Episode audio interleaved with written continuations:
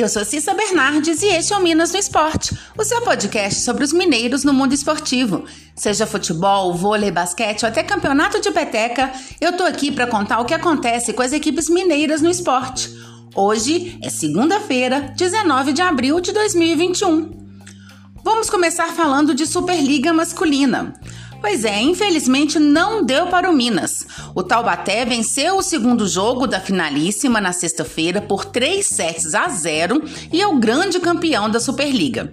Com parciais de 25-20, 25-22 e 25-17, a equipe paulista é a bicampeã da competição. O Taubaté entrou em, quadra com o Bruninho, Felipe Roque, Maurício Borges, Douglas Souza, Lucão e Maurício Souza, Thales de Líbero. E entraram durante a partida Gabriel, João Rafael, João Frank e Rafa. Já o Minas Tênis estava em quadra com William, Escobar, Honorato, Lazo, Gustavão e Matheus Pinta, Mike de Líbero. Entraram durante a partida Gustavo Orlando, Jonatas, Arthur, Paulo e Juninho.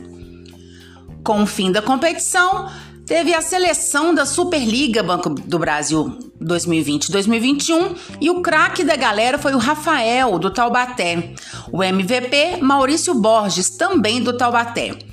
Já como levantador, o William do Minas foi o agraciado. Como oposto, mais uma vez o Minas, Escobar. Ponteiros, Maurício Borges do Taubaté e Adriano do Vôlei 1 Itapetininga. Como centrais, Lucão, do Taubaté, e Maurício Souza, também do Taubaté. Melhor líbero, Mike, do Minas. E treinador, Weber, que é do Taubaté. Campeonato Mineiro. Neste final de semana, houve a décima rodada da competição. No sábado, o América venceu Coimbra no Independência por 2 a 0 e, além de segurar a vice-liderança da competição, rebaixou o adversário para o módulo 2.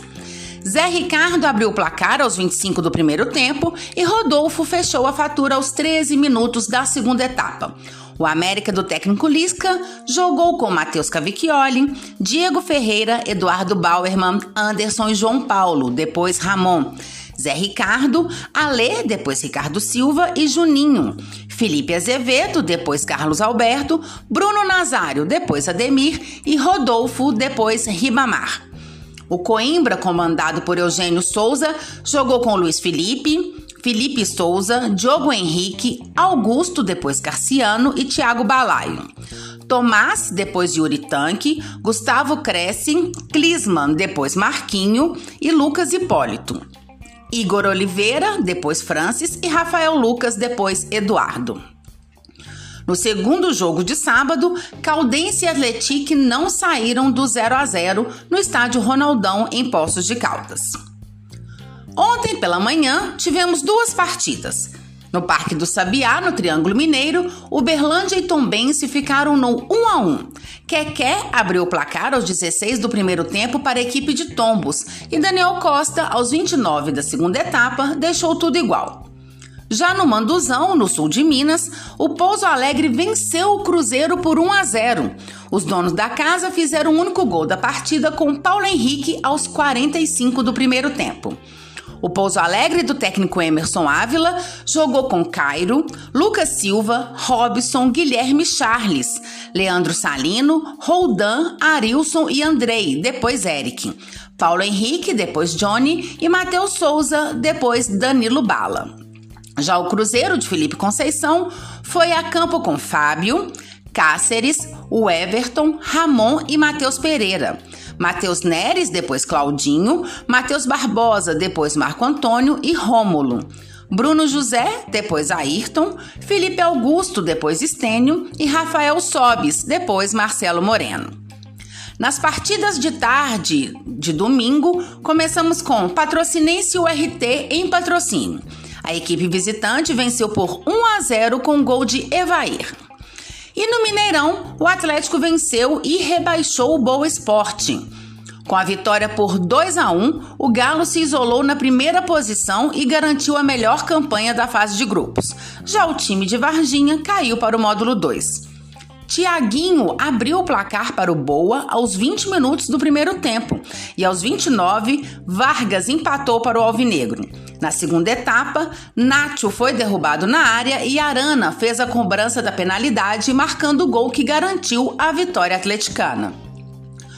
O Galo do técnico Cuca entrou em campo com Everson, Guga, depois Mariano, Júnior Alonso, depois Savinho, Hever e Arana. Alain, Tietê, Dylan Borreiro, depois Marrone e Nátio Fernandes. Keno, depois Natan e Vargas, depois Sacha. O Boa Esporte, comandado por Cezinha, jogou com Carlos Miguel, Yuri Ferraz, depois Nicolas, Gabriel Barbosa, André Penalva, Márcio, depois Wagner e Carlos Henrique. Rodrigo Ancheta, depois Thiago Peralta, Dieguinho, Romeu e Jefferson. Na frente, Tiaguinho, depois Igor Eto. Após o término da décima rodada, a classificação está assim. O Atlético está isolado na liderança com 24 pontos. O América vem em segundo com 19 pontos. Cruzeiro em terceiro com 17, mesma pontuação do Tombense em quarto lugar. O RT em quinto com 16 pontos. Pouso Alegre e Caldense têm 15 pontos cada, em sexto e sétimo, respectivamente. Atletique é o oitavo, com 13. Uberlândia tem 11 pontos em nono lugar.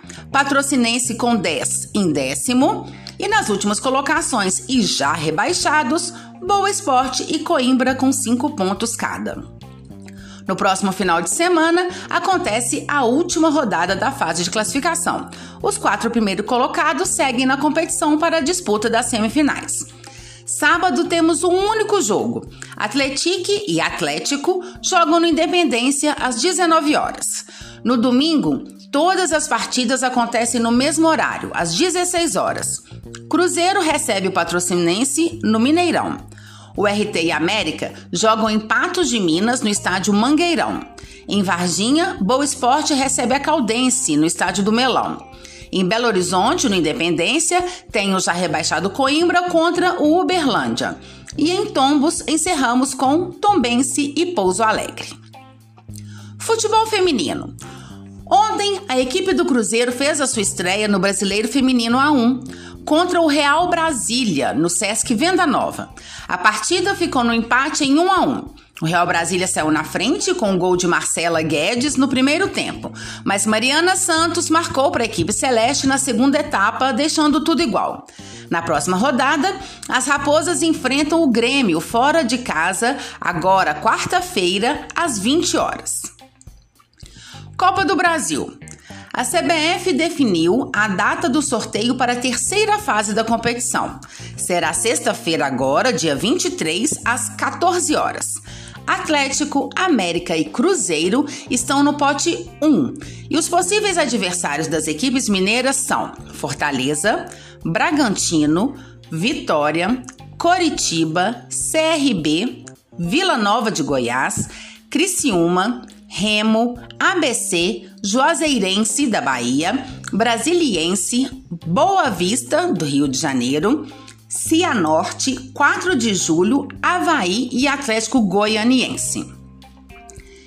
Quarta-feira agora é dia de Libertadores. O Atlético faz a sua estreia na competição continental nesta quarta, dia 21, contra o Laguaira da Venezuela. O jogo será às 19 horas no Estádio Olímpico de la UCUB. Bom, eu volto então quarta-feira com mais informações sobre as equipes mineiras no esporte. Até lá! E se você quer saber sobre o seu time ou qualquer informação esportiva de Minas, manda mensagem, perguntas, dá um oi. O meu Twitter é arroba Cissa Bernardes e meu e-mail é cissabernardes.gmail.com. Até mais e boas competições para todos!